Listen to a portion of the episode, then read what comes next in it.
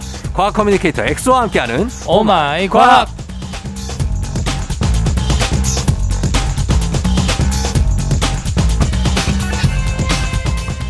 적당히 아주 그럭저럭 빅스타가 아닌, 거성이 아닌 소성 스타, 그냥 작은 소스타 정도 만족하는 안분지족의 아이콘 과학 커뮤니케이터 과학과 엑소, 어서오세요. 안녕하세요. 적당히 오래 네. 스타가 되고 싶은 적색 외성 같은 남자 과학과 엑소입니다. 적색 외성이 뭐예요? 뭐 이제 적색 외성이나 갈색 외성 이런 애들이 네. 아까 저번 주에 말씀드린 것처럼 이제 초거성, 초뭐 적색 거성, 뭐 완전 큰 별, 큰 별들은 네.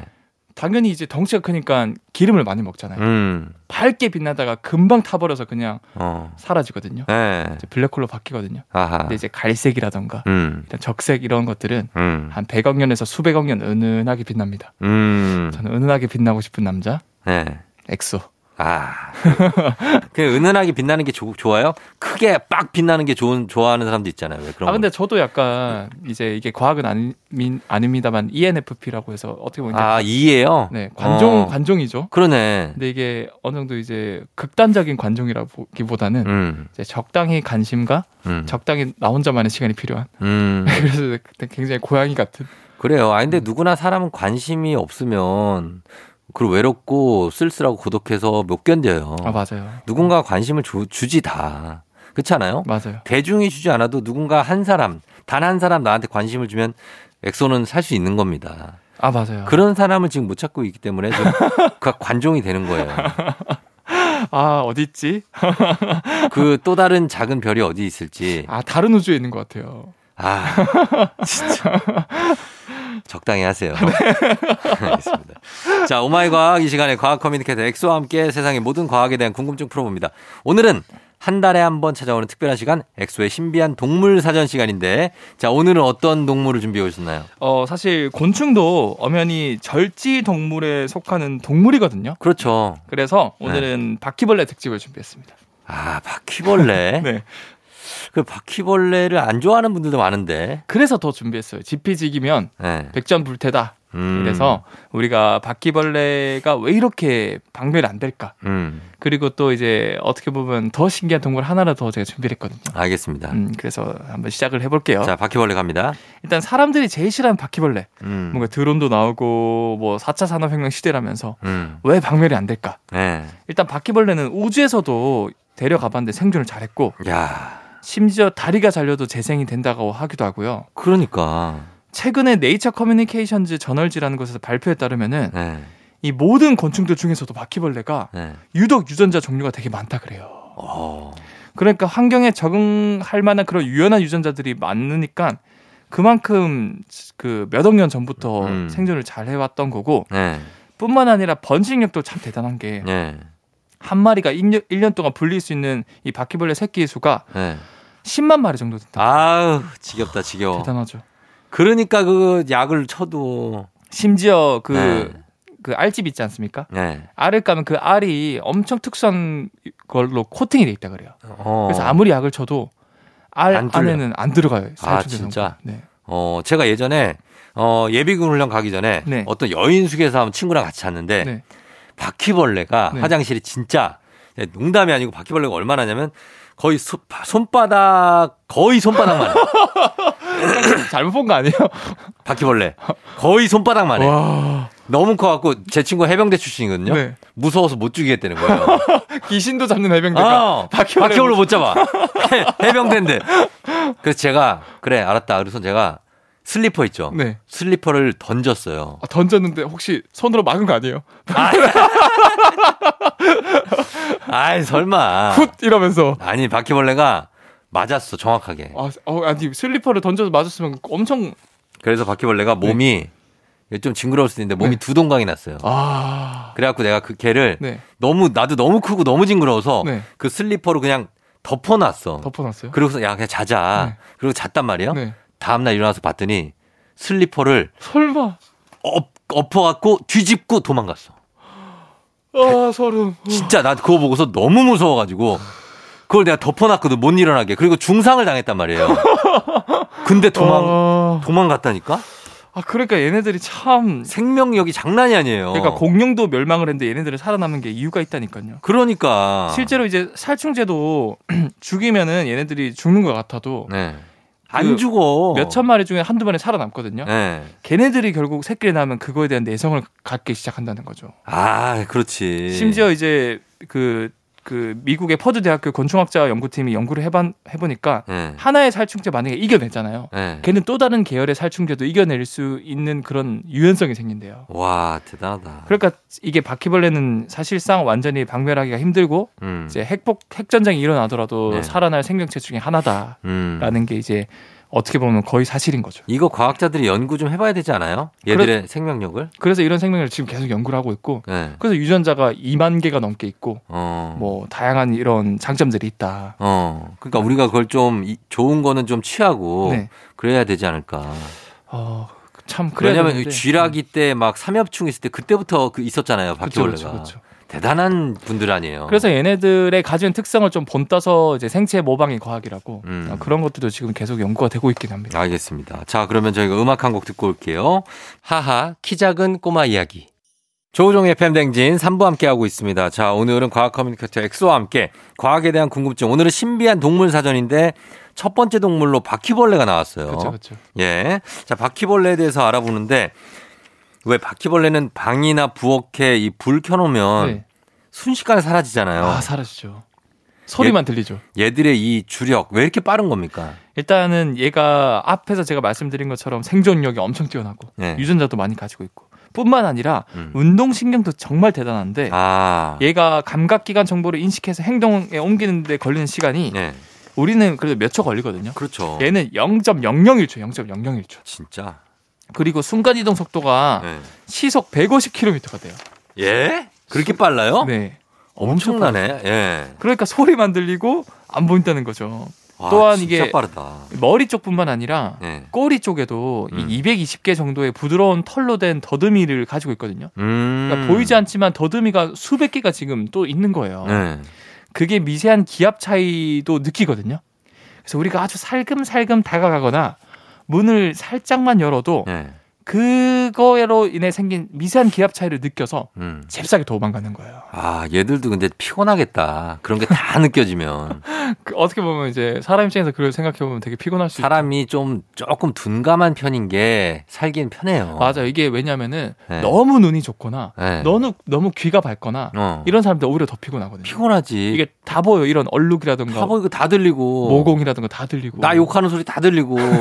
얼마나 피곤해. 맞아요. 맞아요. 그러니까 그래서 그러면 이 바퀴벌레가 이렇게 도망가는 능력, 운동신경도 좋은데 네. 우리가 바퀴벌레를 제압할 방법이 없는 건가? 그래서 제가 사실 오늘의 신비한 동물 사전에 진짜 주인공을 데려왔습니다. 아, 그래요? 곤충을 싫어하는 사람들도 사랑에 빠지게 될 곤충.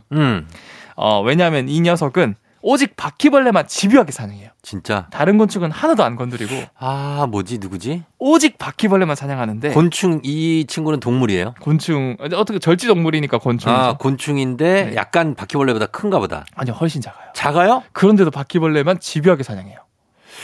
개미? 개미는 아니고, 네. 개미는 다 먹거든요. 근데 이 녀석의 영어 이름이 네. 에메랄드 커크로치 와스프라 그래서 직역하면은 네. 에메랄드 보석? 네. 커크로치, 바퀴벌레, 네. 와스프는 앤트맨 와스프의 그 와스프 벌이란 뜻이거든요. 그러니까 벌이긴 벌인데 보석 바퀴벌레 벌? 네. 이게 뭐냐면 보석처럼 엄청 예뻐요. 얘가 색깔이 알록달록해요. 네. 그리고 두 번째 바퀴벌레가 나오는 이유가 얘는 오직 바퀴벌레만 사냥해요. 그러니까 그래서. 벌이긴 벌인데 보석처럼 반짝반짝하고 바퀴벌레만 사냥하는 벌이다. 벌이군요. 벌이에요, 벌. 아, 진짜. 자, 그럼 얘는 어떻게 그러면은 네. 바퀴벌레만 사냥을 할까? 일단 한국말로 는쟁이 벌이라고 부르는데 이 는쟁이가 사실 은장이라는 금속 세공업자를 따와서 부르는 말이거든요. 얘가 너무 반짝반짝 빛나서 네. 너는 얘는 은장이야 해서 는쟁이 벌인데 네. 얘가 예를 들어서 바퀴벌레가 보인다. 네. 그럼 바로 가서 바퀴벌레가 가장 움직이는데 많이 쓰이는 근육 쪽에 네. 침을 놔요. 독침을 놔서 무력화시키는구나. 맞아. 움직임이 멈춰요. 바퀴가 딱 멈춰버리는 거죠. 아, 야, 진짜. 오, 근데 이게 네. 정확도가 허준 저리 가라입니다. 아, 그래요? 네. 정확하게 이게 찌르고 네. 그리고 실제로 이게 얘의 최종 목적은 바퀴벌레를 마취시킨 다음에 네. 물고 이제 끌고 가서 네. 자기 집 안에 데려와서 네. 산채로 그 바퀴벌레 안에 알을 까서 안에 있는 알들이 깨어나서 바퀴벌레의 장기를 파먹고 성체가 되어서 나오는 게 최종 목적이거든요. 아, 또 무섭네 또. 좀 무섭죠. 네. 근데 이 바퀴벌레가 몸이 마비됐지 뇌는 정상이잖아요. 네. 그러면 안 따라갈 수도 있거든요. 끝까지. 그래서 여기가 두 번째 전략을 씁니다. 어떻게? 아까 허준 저리 가라 그랬잖아요. 네, 침을 쏘고. 얘가 근육뿐만 아니라 네. 이 뇌 쪽으로 가는 쪽에 침을 또 쏴요. 그래서 아예 뇌를 조종하는 거예요. 아, 벌이 침 두 방씩이나 쏴요? 두 번이나 쏴요. 되게 신기하죠. 벌은 침 한 방 쏘면 죽는 거 아니었어요? 그런데 이제 얘는 네. 죽이는 독을 쓰는 게 아니라 근육을 마비시키는 독을 1차로 쓰고 두 번째 뇌 쪽으로 가는 쪽에 침을 넣어서 네. 뇌를 조종하는 성분을 또 쏴주는 거예요. 아, 그렇구나. 그래서 참 이게 엄청난 정교한 독성분이 되어 있고 그래서 얘가 그 특정 뇌 부위를 마비시켜서 다른 기능은 정상적이지만 오직 자기 말을 잘 들을 수 있게 좀비 상태로 만들어버린다는 거죠. 아, 그럼 바퀴벌레도 그 상황에서는 통증을 느끼지 않나요? 뭐 어떻게 보면은 완전 종속이 되는 거죠. 아, 여기 앞에 있는 분이 주인님이구나. 얘가 하는 대로 시켜야 되겠다. 이런 식으로 그냥 좀비 상태가 되는 거죠. 진짜? 네. 야, 바퀴벌레의 천적이 있었네요. 완전 네. 유일한 천적이라고 볼 수 있는 거죠. 그럼 얘네들을 많이 번식시켜서 바퀴벌레 잡으면 안 돼요? 근데 또 얘가 네. 예를 들어서 이제 그 도심지보다는 네. 이런 뭐 숲이라든가. 아, 그런데. 그러니까 우리가 완전히 자연 생태로 돌아가지 않는 이상은 현실적으로 좀 힘들긴 하죠. 아, 얘들이 몰라서 그런 거 아니에요? 여기 아파트에 많은데 이쪽으로 좀 잠깐 들러줘라.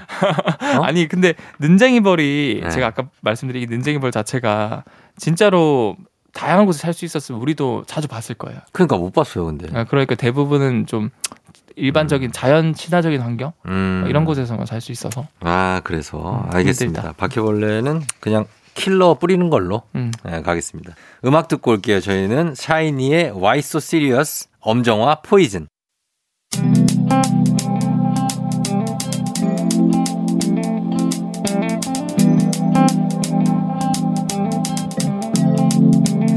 매일 아침 같은 길을 걷고 있나요?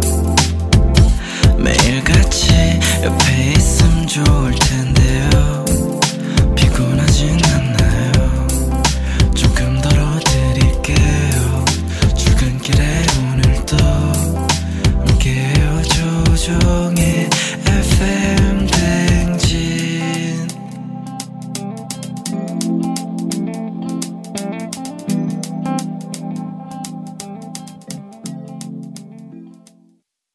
조우종의 FM 댕진 4부로 돌아왔습니다. 오마이과 코너 속의 코너 엑소의 신비한 동물 사전. 오늘은 바퀴벌레 그리고 바퀴벌레 잡는 눈쟁이벌에 대해서 알아보고 있는데 이 눈쟁이벌이 바퀴벌레의 천적입니다. 근데 이 벌이 무슨 마취과 전문의도 아니고 독을 주입해 갖고 자기 말을 듣게 만드는 어떤 그런 신비한 능력이 있는데 네. 이게 어떻게 해서 가능한 거죠?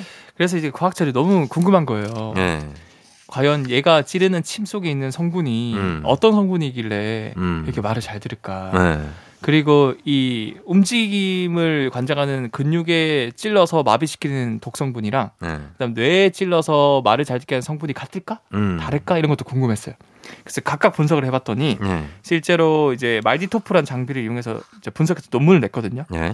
참 신기한 게 이 다리 근육, 움직이는 근육에 쏘는 독이랑 머리 쪽 신경절에 쏘는 독 종류가 완전 다르다는 걸 알아냈고요. 오. 다리 쪽에 쓰이는 근육 이제 다리 근육에 쓰이는 독은 대부분 이제 가바라는 성분이라고 해서 네. 얘는 이제 그 어떻게 보면 활성화되는 거를 차단시켜주는 차분하게 만들어주는. 아하. 그래서 이제 근육이 활성화 안 되니까 몸을 못 움직이는 거예요. 그렇죠.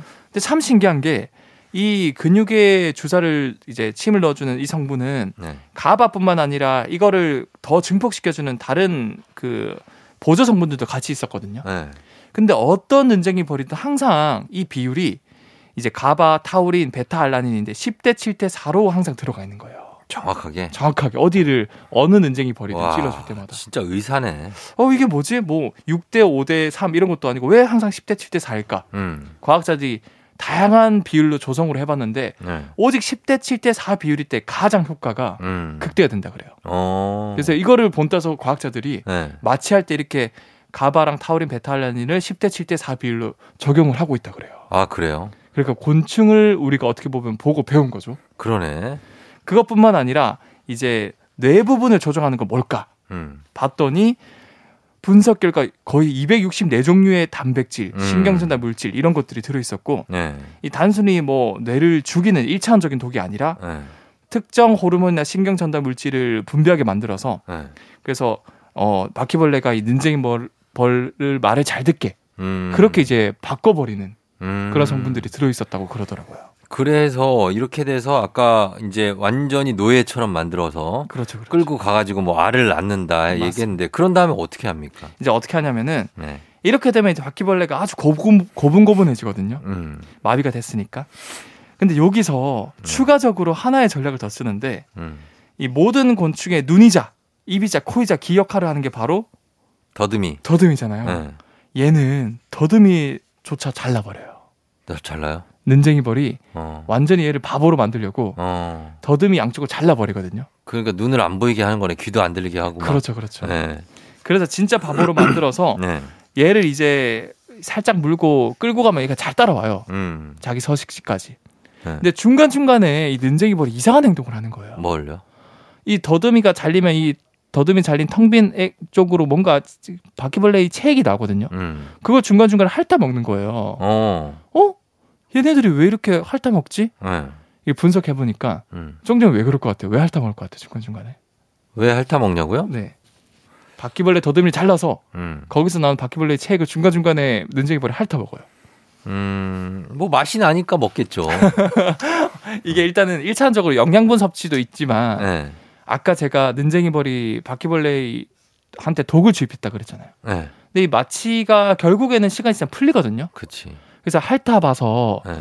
내가 찌른 독이 얼만큼 남아있는지를 파악을 한대요. 와 대박이다. 신기하죠. 와 이 눈쟁이벌 대박이다 진짜. 엄청 똑똑하잖아요. 네. 그래서 딱 이 핥아보고 이게 바퀴벌레 체액 속에 이 마취 성분이 이만큼 남아있구나. 네. 거의 다 써가네 하면 추가로 또 찔러주기도 찔러주고. 네. 와 완전 마취과 의사 전문인데. 그렇죠.